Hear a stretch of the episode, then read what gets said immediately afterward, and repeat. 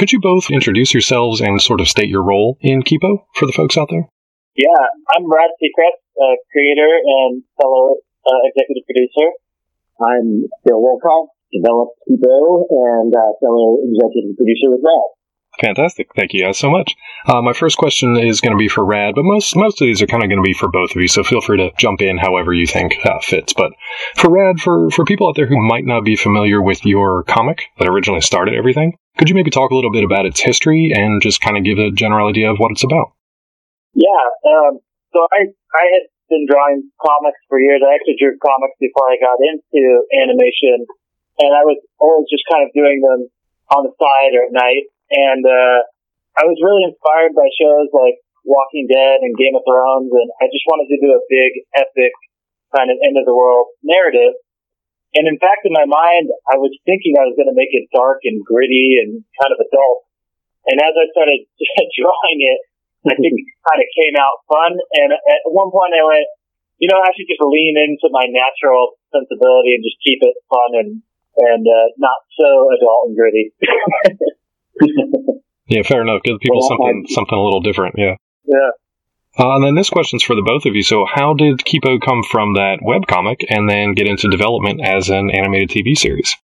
Yeah, um, we, uh, I think, uh, one of the executives had seen the comic and was interested in it. it it's funny because I think Peter Gal at one point told me, like, if you would have told me you were going to pitch me a uh, apocalypse show, I would have told you don't even bother. But somehow you managed to make this pretty fun. Um, and then he kind of introduced me to Bill, and you you want to talk a little bit about that, Bill? Yeah. Um, one of the uh, DreamWorks executives sent me Rad's web comic, which I fell in love with the the story and, and the idea of the world, and also Rad's uh, truly unique and fantastic drawing style. Um, and I was uh, uh, we were set up on a kind of a work drawing date and um, I told Rad my ideas about how I would uh, expand it into a TV show. Um, and I mean, and for me, it was leaning into the the uh, preserving the the, the post apocalypse side of it and making those stakes very real, um, and leaning into the the fantastic element uh, and whimsical element that uh, was uh, uh, in the DNA of um, Rad's webcomic. Um, I, I always describe the show and uh, talked about this with Rad many times. Is it's, it's, it's Walking Dead meets Alice in Wonderland, um, and and uh, um, and Kipo is kind of a, is a symbol of hope in this world, uh, in a world where you might not, where most people wouldn't have hope and, and wouldn't be optimistic. Um, and uh, she's able to see the, the the uh, wonder in that world. Um, and that's kind of the seed of, of how, you know, we wanted to expand it into a, a TV show. And, uh, Brad was like, all right, let's go out. And we started work dating. I say that, I'm air quoting as I say that. And, uh, uh, had many, many, many conversations as we built out the world, wrote scripts, uh, drew many, many more designs, um, and then sold it to uh, sold it to Netflix afterwards. Yeah, I'm kind of curious how your what was your process like in expanding the story, or maybe just adapting it. Did you have to make any major changes? Did you take it in a direction that the comic wasn't going, or maybe you got a chance to do something you always wanted to do in the comic but hadn't had time to? What was that process like? So I think the comic was very, very kind of a simple plot. It, it was a girl from an underground city that's kind of like grew up with a life that's kind of like uh, our life. Like, you know, there's not, she, she's never dealt with these giant monsters. She gets thrown into a world. And I, I kind of was treating it a little, um, pretty simple, like, oh, you walk along and you meet this group of people and you have a little story. And then you walk along and you meet this group of people and you have a little story. Um, more, more like a, a long running comic way of thinking. And when I met with Bill, he kind of just expanded it almost, you know, put some nice nitrous oxide in there. so, you, you want to talk a little bit about that, Bill? Sure. Um, it was, uh, it was a world, what I love so much about it was it's a world that, that exists, existed beyond the borders of the web comic. Um, you know, as, as we dug into it, like there was these core two characters that were that were heavily that were in the uh, web comics, people and wolves, and they did evolve a little bit as we uh, as we you know expanded it out. But the concept of uh, of this this this you know world that had a great mutant outbreak and animals mutated out of control, and some animals are human sized and have sentience and uh, have adopted old you know bits of culture from from the old world and and occupied these these lands that all this vegetation has grown over. Um, but it's not a world that has one particular government. It's kind of this this gang ruled world. Well, that's just an amazing deep world to set uh, a show in um, because you can see how they have to travel through these these many different lands. Um, and there's also something very powerful about telling an end of the world story in a hopeful, optimistic way. Right. Um, I mean, I think it, it, it grounds emotionally, uh, I, I, I think it resonates emotionally with where we are today a little bit. Sometimes it feels like the world is ending. Um, and if I was a kid, I think, I, you know, I, I, it would have helped comfort me seeing a, an empowering story of kids thrust into this world, um, and, and, uh, overcoming it and, and finding the, the, uh, hope and wonder in it that was a big driving force of, you know, in, how we expanded it out. Um, and also, uh, because it's, it's, it's just, it is a very playful world, um, it allowed us to, you know, tap into the playful sides of our personalities, uh, and how we came up with the different, uh, uh mutant animal characters that occupy different, different areas. Uh, sometimes Rad would just draw something. Um, uh, then when the idea of the mutant wolves came, that came from just one of Rad's drawings. You had a drawing of, uh, of uh, a wolf in a Carl Sagan uh, uh, turtleneck and a blazer. Um, and uh, we just filled in that backstory. Uh, and oh, that, that, that's got to be a group of that found uh, the Griffith Park Observatory, and they must have found, you know, uh, picture of Carl Sagan in the Rebel of Humanity, and they based their culture on that. Um, and we were able to develop, you know, a full story based on that. Um, that, uh, so it kind of came from many different ways, uh, and and uh, and it was just so fun to get to play in that sandbox. We also had um, it, it was just Rad and I for the first developing the first couple of episodes. Right. Um, but once we got our official green light series, we, we have this this great creative team, a creative uh, creative writing team, and uh, really great directors and board artists, and everybody had ownership. Uh, uh, we ran the writers room, by the way, like a like you would run a live action room. Uh, it was going all the time, um, and uh, uh, a lot of the, the expansion of the world also. Um, you know, beyond what, you know, when Rad and I wrote a Bible and, and came in with the model, bringing the room in uh, was a real way to stress test that and uh, um, expand it even further in ways we uh, never would have come up with on our own. Yeah, and I definitely want to uh, touch on the the visual look of everything too, because I feel like that tells you know as much of the story as the writing, as the as the conversations, as the dialogue. I was stunned. I mean, I watch a lot of animation. uh, I was stunned by the visuals of this because it felt very. It felt like I was watching an anime just kind of the style, the approach to it. And then when I found out that you guys had approached Studio Mir, I was kind of like, okay, there's that East meets West kind of style that they're sort of known for and that I'm familiar with from their past work. So, can you talk about taking Rad your designs and then translating them to the screen, and also working with Studio Mir for your your world design, your character designs, and the look of Kipo? Yeah, it's it's interesting because at first, um, a lot of people were coming to us and being like, I don't think you can animate that style. You, you should change it. And, and, at one point, I think we even did a test where it looked more classic, hmm. um, like like a lot of um, anime, you know. Right. And l- luckily for us, I think Peter Gal literally walked into my office one day and pointed to a poster on the wall that we had drawn during development, and he said, "I don't care what it looks like, just make it look exactly like that." so we went back to the animators, and I think at one point we were like, "Look, I know it looks a little weird. Uh, could you just try to animate it?"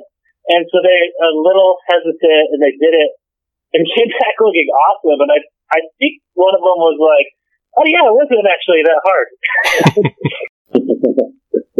There's a definite hesitance to to try it at first because it looked like it was just gonna be hard. Like the the eyes get cut off weirdly, like halfway off the face, and there's a lot of like things that appear like, oh, that's how's that gonna move, you know?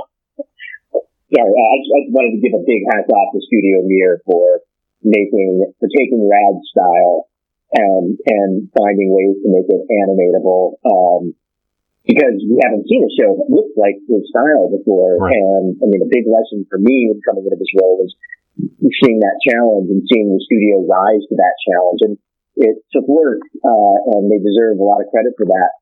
They were, I know they're also working with, uh, Angela Sung Mueller, our, our, uh, art director who would provide many, you know, uh, expression sheets and, and, and, uh, uh, acting, just a, we had a, a great character designers who would uh, do key poses uh, that help them uh, give them some of the tools to be able to turn it into an animatable style that you can do on a on a TV production schedule. And I mean, for me, like uh, it was just beyond my expectations. Uh, uh, I think they really knocked it out of the park. Yeah, yeah I, mean, I, I yeah. still have to pinch myself. Like, I can't believe we got to work with Studio Mir. Like, I mean, they're probably the best in the kind of the, the Western like market. they're they're incredible.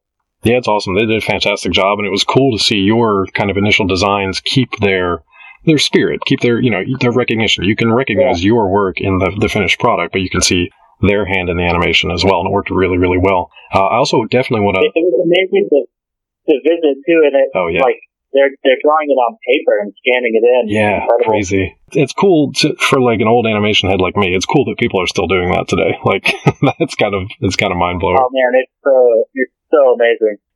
I definitely want to talk about the music of Kipo as well because that's another standout. I feel like you guys are excelling at like all the boxes you have to kind of tick along the way. You just go like above and beyond because the music is fantastic. So, how did you go about finding the right sound for the show?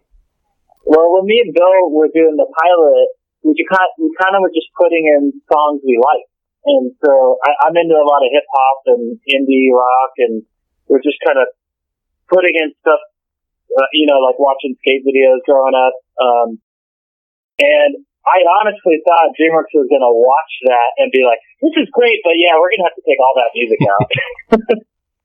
but instead, we were in the meetings and they were kind of bobbing their head. Like, That's really cool. And so we worked with um, here, uh, Lehman and, um, as our music supervisor and James Cartwright. And then, uh, we found our composer, Daniel Rojas, and they were into the same kind of stuff, which was like really awesome. Like the first time we met here, we were both kind of geeking out about similar types of music. Um, and he, he was just finishing up Spider Verse, I think. Right. Uh, so yeah, every time they would send songs, I was like, dang, this is even better than the one we put in there.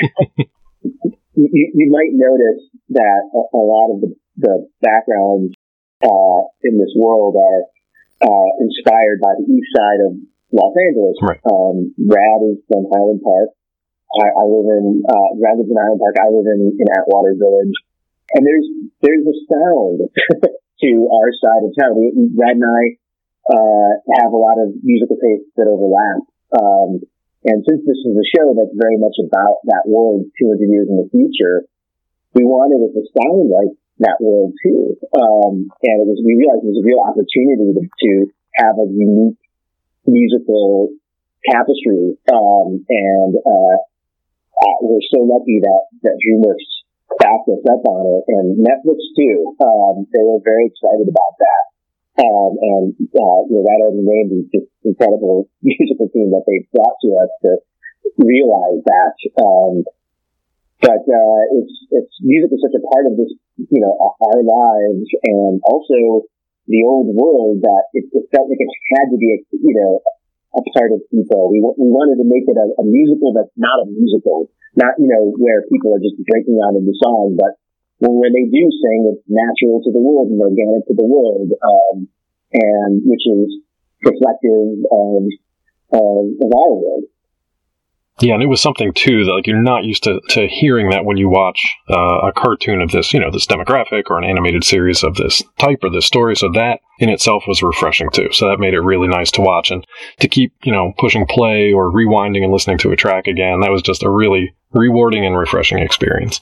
I definitely want to talk about your cast because you guys have assembled quite the cast here. Uh, for me, two of the standouts are your lead in Karen Fukuhara but also Dan Stevens as Scarlemagne, who I did not expect to be so incredible and so like intimidating and kind of crazy as this uh, this main villain.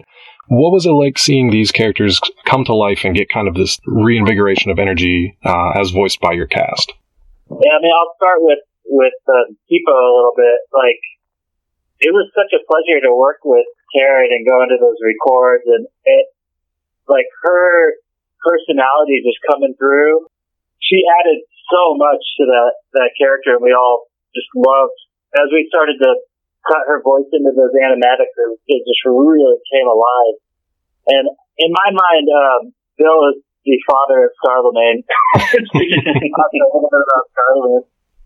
we we uh we approached Dan Stevens we, um, and uh, he had a very specific vision for the character, um, and he ran with it. Um, we talked about having him be equal parts uh, Amadeus, uh, the Tom Hulce Amadeus, right. and the Joker, um, as, as, a kind of just a, and, and just as a a, a, a springboard sure. for, Dan to dive off of, um, and rooted in a very real emotional pathos. Uh, somebody who feels like you know the, the that the, the old world has, has, slighted them. We've got a real grudge against humanity, and that that you know helped it make it real. Uh, while at the same time, it could be fun and performative and also scary. Um, personally, I when I was a kid, I loved this character that scared the pants off of me. Yeah.